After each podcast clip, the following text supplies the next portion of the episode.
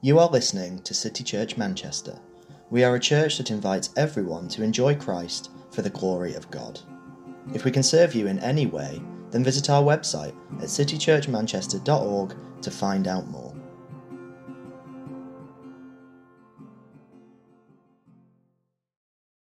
We've got two readings today. The first one is Matthew chapter 6, verses 25 to 34. Matthew chapter 6, verses 25 to 34. Let me read that to you. Therefore, I tell you, do not worry about your life, what you will eat or drink, or about your body, what you will wear. Is not life more than food, and the body more than clothes? Look at the birds of the air. They do not sow or reap or store away in barns, and yet your heavenly Father feeds them. Are you not much more valuable than they? Can any one of you, by worrying, add a single hour to your life? And why do you worry about clothes? See how the flowers of the field grow. They do not labor or spin. Yet I tell you that not even Solomon in all of his splendor was dressed like one of these. If that is how God clothes the grass of the field, which is here today and tomorrow is thrown into the fire, will he not much more clothe you, you of little faith? So do not worry, saying, What shall we eat, or what shall we drink, or what shall we wear? For the pagans run after all these things. And your heavenly Father knows that you need them. But seek first his kingdom and his righteousness, and all these things will be given to you as well. Therefore, do not worry about tomorrow, for tomorrow will worry about itself. Each day has enough trouble of its own. Our second reading is from the book of Philippians, chapter 4, verses 10 to 13. Philippians, chapter 4, verses 10 to 13. I rejoice greatly in the Lord that at last you renewed your concern for me. Indeed, you were concerned, but you had no opportunity to show it. I am not saying this because I am in need, for I have learned to be content whatever the circumstances. I know what it is to be in need, and I know what it is to have plenty. I have learned the secret of being content in any and every situation, whether well fed or hungry, whether living in plenty or in want. I can do all this through Him who gives me strength. Thank you very much, Matt, and hello, everyone. It's great to be back uh, for this next in our installment uh, looking at money and God. My name is Ralph. I'm one of the pastors here at Sea Church. Let us begin our time in this section of the word uh, in prayer. Let us pray together. Father God, thank you. Thank you that your word doesn't just deal with abstract matters. It doesn't just deal with the, the high things of who you are. I think you speak into our lives today in ways that speak into the things on our hearts, the things that cause us stress, the things that cause us anxiety. And we pray, Lord, as we reflect on this topic uh, today, would you speak? And would we leave here changed people? Amen. Well, it's great to be continuing uh, this series uh, looking at God and money. If you were with us last week, you'll know that we started off by looking at that topic, God and money. And we saw that money is a good thing. That's true. And perhaps it's something we, we might need to be reminded of here. But we also saw that money is a dangerous thing as well. Do you remember that? We need to make sure that we make money our servant rather than our master. And we do that. We, we break the stranglehold of money over our lives by giving it away to, to someone who will be a good master of our hearts. Uh, that, that is what it means to, to store up treasure in heaven that lasts. That's what we saw last week. And there's an illustration I found really helpful to me in, in working through some of the implications of this in our lives. Uh, the illustration is all about a London banker. Uh, and he's sent out by his bank on secondment to Paris.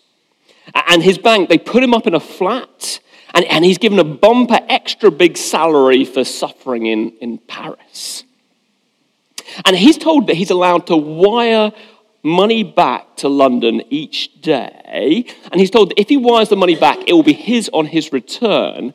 There's only one catch anything he buys in Paris must stay in Paris when he returns to London. Now, how do you think that banker is going to live? How will he use his money? Well, I suspect that he will wire every last pound he can back to the UK. I suspect his apartment would end up being one of the sparsest decorated apartments in the whole of Paris, full of cheap IKEA furniture, because he will want to invest in his future, not his present. That's what we saw last week. We must master money, not let money master us. And that will mean investing our resources in what will last for the future. Uh, today we're going to change tack a little bit. So, if last week we were thinking about the future and how we use our money with the future in mind, uh, today we're going to think about the present.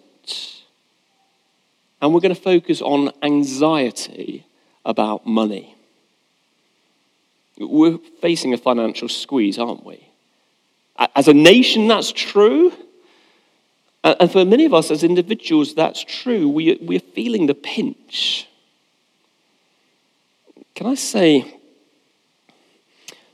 I, I don't think the world has the answers we need right now for that financial pinch, for that anxiety.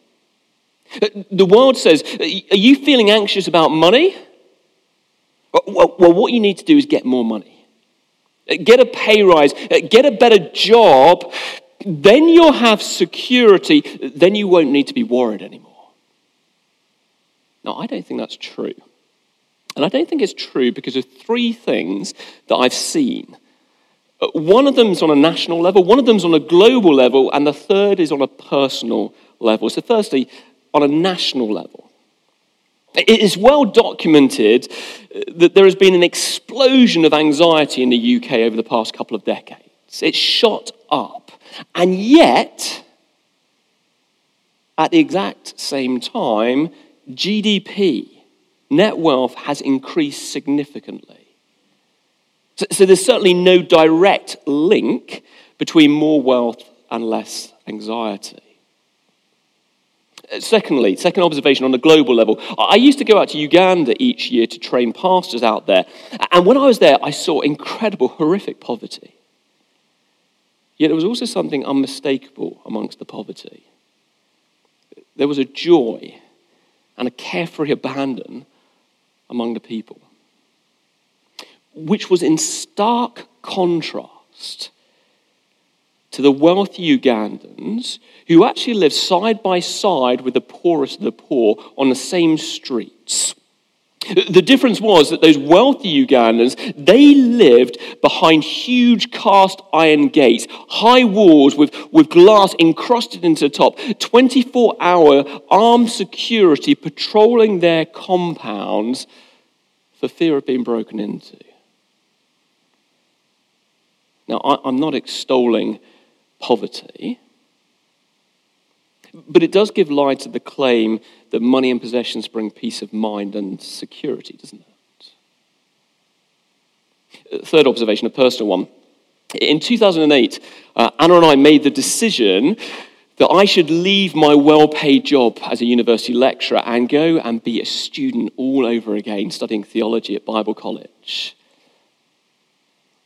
I went from being financially comfortable in a secure job, which was pretty much guaranteed. It's almost impossible to fire a lecturer, no matter how hard you try. And I went to a position where I was completely dependent on other people supporting me. And yet, and yet, when I look back, those were some of the most calm and contented and peaceful years of my life. So the world's answer to anxiety about money, just get more and then you won't worry, well, it doesn't stand up to scrutiny. If anything, the evidence seems to suggest the exact opposite. The more money you have, the more anxious you become. So, what does the Bible have to say on this issue? Well, two answers I want us to focus on this evening.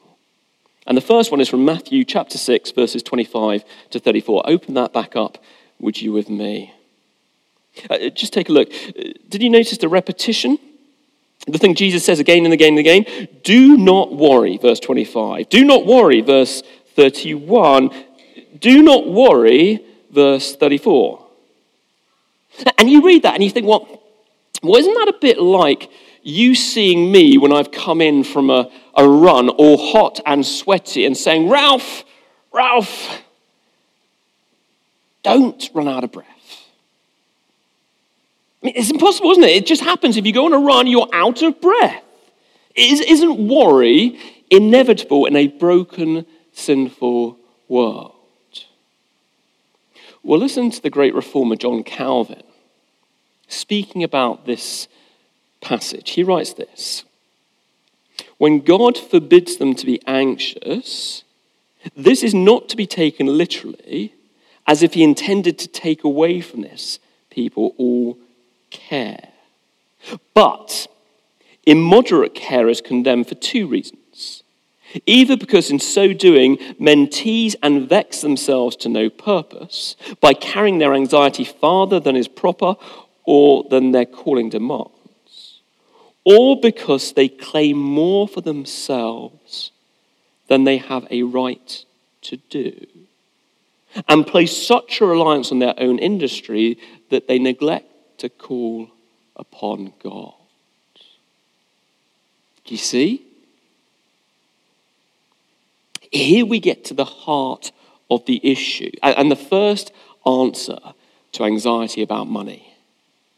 It is not that we shouldn't care or be concerned about our finances. Worry, uh, the anxiety that we're talking about, the thing that, that Jesus actually forbids, is when we go beyond our responsibility. It's when we trust ourselves to sort things out. And Jesus says, no. You must trust God, not yourselves. That's, that's our first point today trust God. Look at what Jesus says in verses 25 through to 32.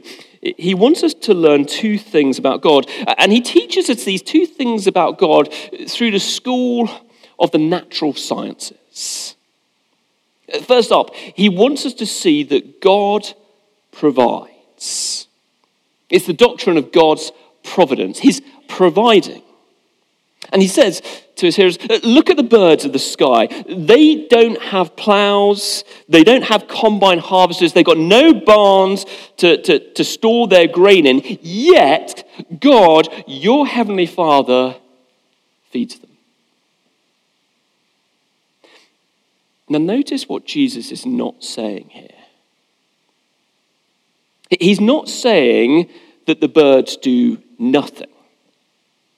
If, if a little sparrow sits upon the branch and decides to spend two weeks waiting for God to kind of lower some food down into its beak, you know what's going to happen to that bird?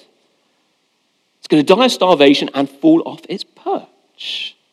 The bird, if it wants to eat the food God has provided, it has to swoop down and to peck the food off the ground.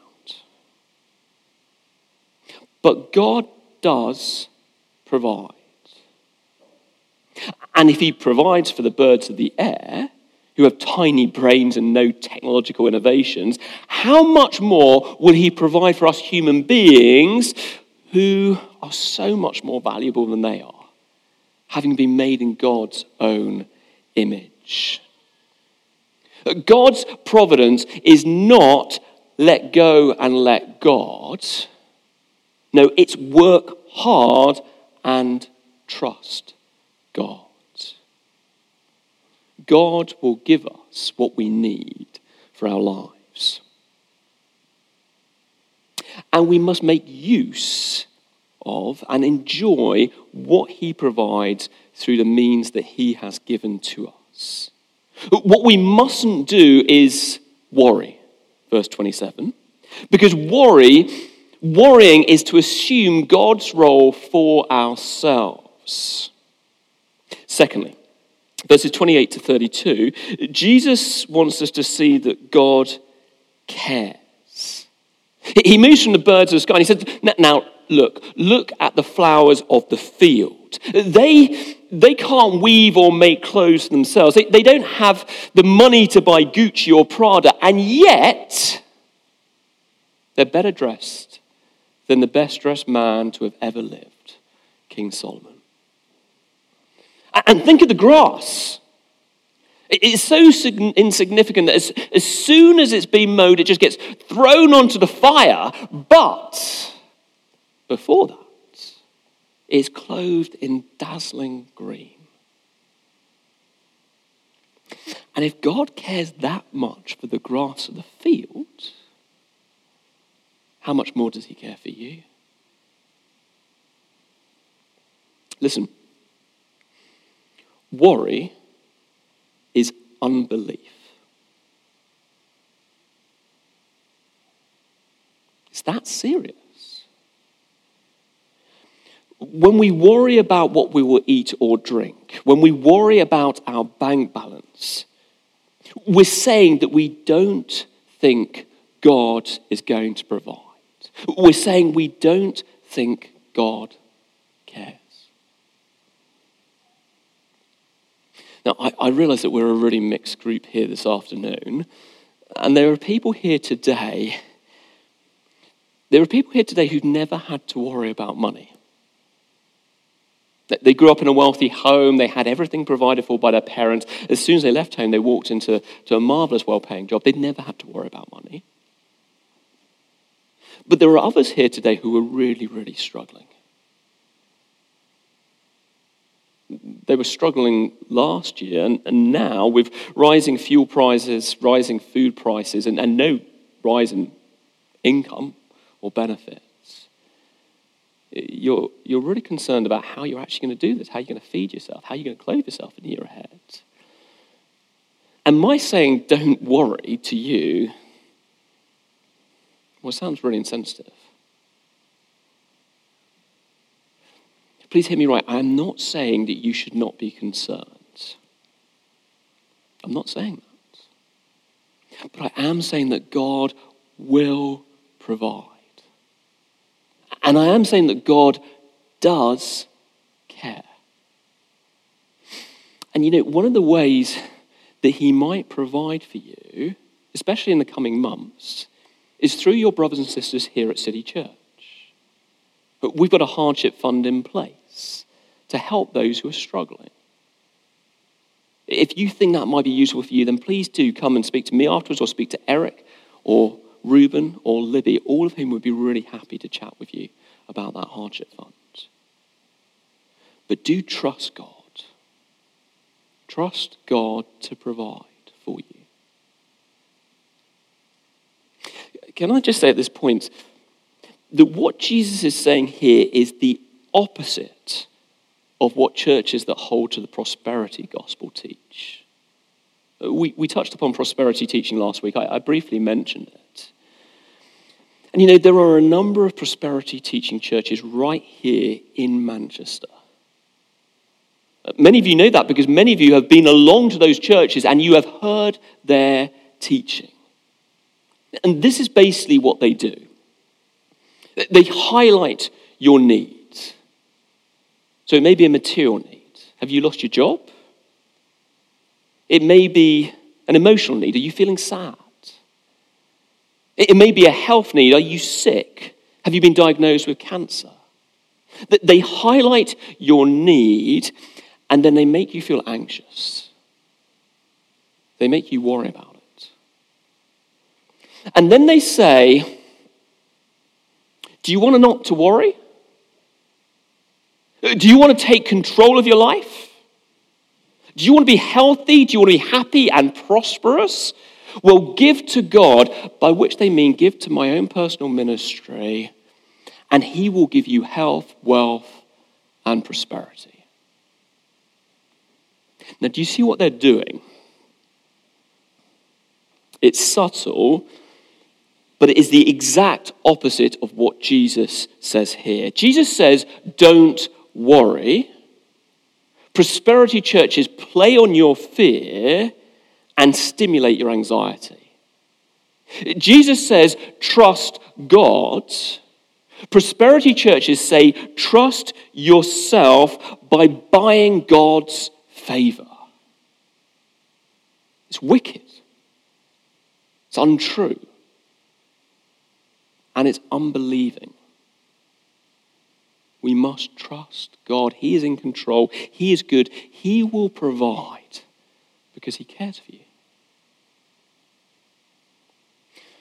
But maybe you're sat here and you're thinking, well, but what happens if He doesn't provide?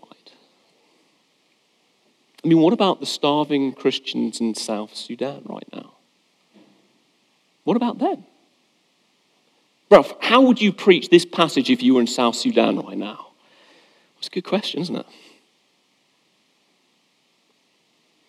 shortly after World War II, a German theologian and pastor called Helmut Thielicke reflected on this very question What does it mean for God to provide? And he knew what it was like living through the Allied invasion of Germany. He said, as he prepared to, to preach on this, we know the sight and the sound of homes collapsing in flames. Our own eyes have heard the sound of crashing falling and shrieking. Now, how can someone who has been through that be encouraged to look at the birds of the air and the flowers? Well, listen to Thielicke. He writes We must stop and listen when this man, whose life on earth was anything but bird like and lily like, points us to the carefreeness of the birds and the lilies were not the somber shadows of the cross already looming over this hour of the Sermon on the Mount? Do you see what Thielicke is saying? When Jesus said, Look at the birds of the air, look at the flowers of the field, he already knew where he was heading to a cross where he would be stripped naked, unclothed to a cross where he would hunger and thirst, to a cross where his breath would literally run out. But he says, trust God. He cares for you. And he will provide what you need when you need it. My friends, one day, unless Jesus returns first, you will die. It's guaranteed. Perhaps we'll die in an accident. Perhaps we'll die of cancer. Perhaps we'll even die of starvation.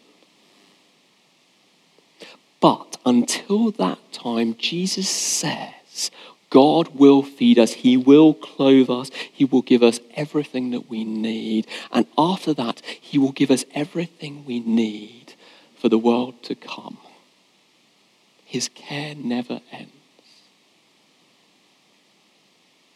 That's why, verse 33, we're to seek first the kingdom and his righteousness. It's so important what Jesus is saying here.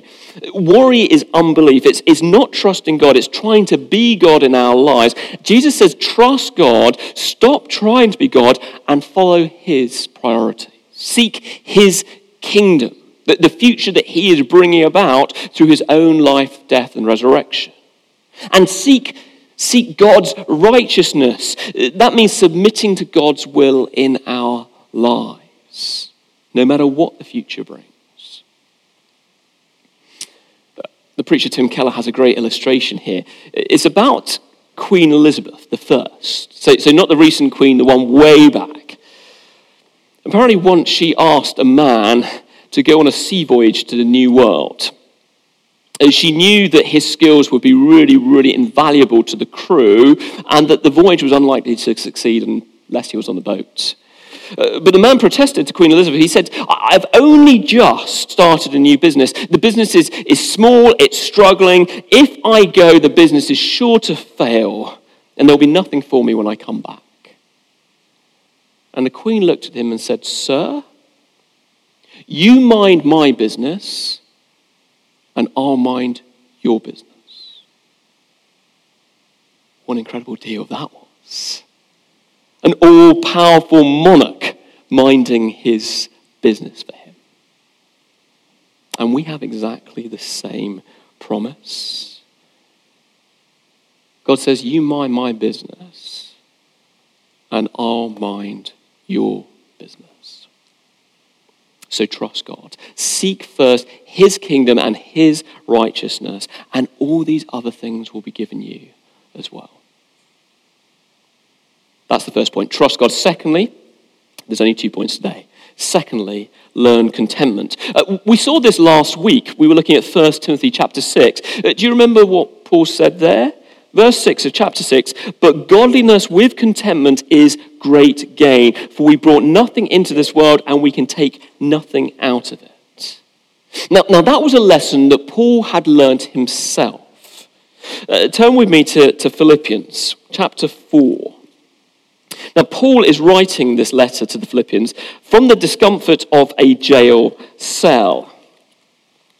And he says this Philippians chapter 4, verse 12. I know what it is to be in need, and I know what it is to have plenty. I have learned the secret of being content in any and every situation, whether well fed or hungry, whether living in plenty or in want. I can do all this through Him who gives me strength. Now, this concept of contentment, it was very much in vogue at the time that Paul was writing in the first century. Uh, people had been discussing contentment ever since the Greek philosopher Socrates started talking about it. And Stoic philosophers in the first century saw it as a great, great virtue to have contentment. But they took contentment to mean being independent and in need of no one. So contentment is to be independent and in need of no one. So, so emotional detachment was the key for the Stoics. Seneca, the famous first century uh, Stoic philosopher, wrote The happy man is content with his present lot, no matter what it is, and is reconciled to his circumstances. Is that what Paul's talking about? Kind of Stoic resolve? Uh, just gritting our teeth, detaching, and, and keeping a big smile on our faces? Is that what it's about? Contentment? Well, no? But what's the alternative? I think all too often we have a kind of plucking the daisy approach to God. Do you, do you, know how you do that? Does everyone used to do that, or is it just me? And you take out your daisy and you see it, and it's got all those little petals, and you take one petal off. He loves me. She loves me. Take the next one. She loves me not. She loves me. She loves me not. I think we do that with God. You get a new job. God loves me. You get a bad annual review. He loves me not.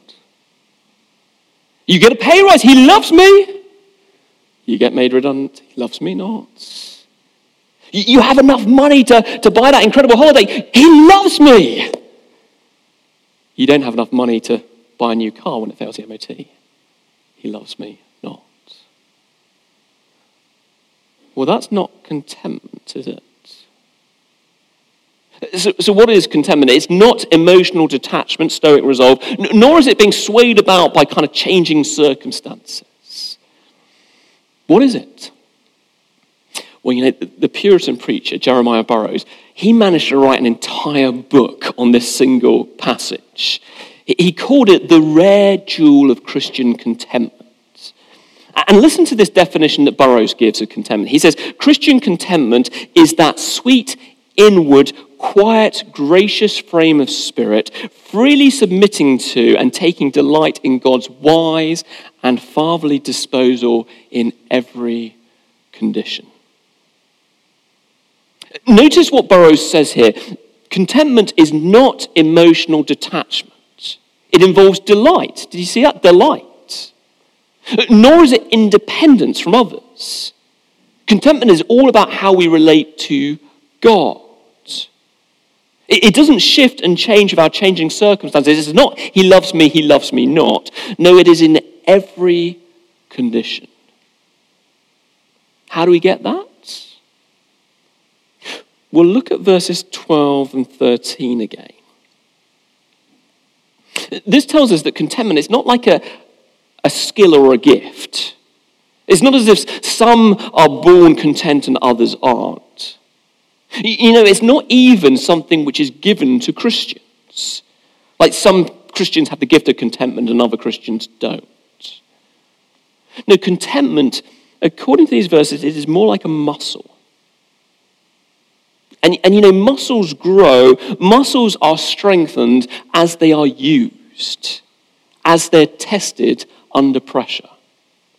And in the same way, verse 12, the secret of contentment needs to be learned in good times and bad, in plenty and in want. Do you know what that means? Your most difficult times are the times when God will be teaching you contentment. They are the spiritual gym for growing your contentment muscle. Now, for some of you, that's going to be when you fall on hard times financially. But that will be painful, it will. It may even be embarrassing, but it will be a time that God uses in your life to grow your contentment, if you let Him. For others of us, it's going to be when things are going really, really well financially. Because when you get what you hope for, when you, when you hit that salary you've been aiming at, when you get that job you've always wanted, when you buy that home that you've dreamed of, it can be an incredibly disillusioning experience if you've been placing your hope and joy in it. I've been reading Prince Harry's book this week. Now, I know some of you, my wife included, is absolutely horrified that I'm reading it. But it is actually very, very interesting. And one of the things that really, really struck me is just how discontented Prince Harry is, despite having so much. You see, getting everything you want, getting everything you could possibly desire, is an incredibly disconcerting experience. Which is why the muscle of contentment must be exercised in both need and plenty. So, how do we learn contentment? Well, well, look at verse 13. It's the key. And it is one of the most misused verses in the whole Bible. Paul says, I can do all this through him who gives me strength. Now, in the hand of prosperity preachers, this verse is dangerous. They say, Don't you see? Give your money, empty your bank account into my own personal ministry fund, and then God will give you whatever you need. He'll give you the skills, the acumen, the opportunity to get everything you want. They cultivate discontent. They make you look for contentment in stuff that you don't have in order that you might give to their ministry, and then they leave you feeling more discontent than you felt before. But the meaning of this verse in context is the exact opposite. The all in verse 13 is contentment in context. And the way you get it is by realizing, whether you have little or plenty, that you've got everything in Christ. Uh, last Sunday, I gave you three points of a 19th century preacher, John Wesley. Do you remember that? Wesley said, Earn all you can, save all you can, give all you can. Well, today, let me give you another three points, this time from an 18th century preacher, Jonathan Edwards. This is a good sermon series. You're getting two for the price of one every sermon so far. Uh, Jonathan Edwards became very, very famous. But in what is believed to be his first sermon he ever preached publicly, he preached it on his title was Christian Happiness, by which he meant Christian contentment. And he said that there are three reasons why someone who knows Christ can be completely content. Firstly, because your bad things will turn out for good. Secondly, because your good things can never be taken away. And then thirdly, because the best things still lie in the future. Brothers and sisters, that, that is the secret of Christian contentment. That is what we need God to give us the strength to grasp, the strength to believe, the heart to embrace.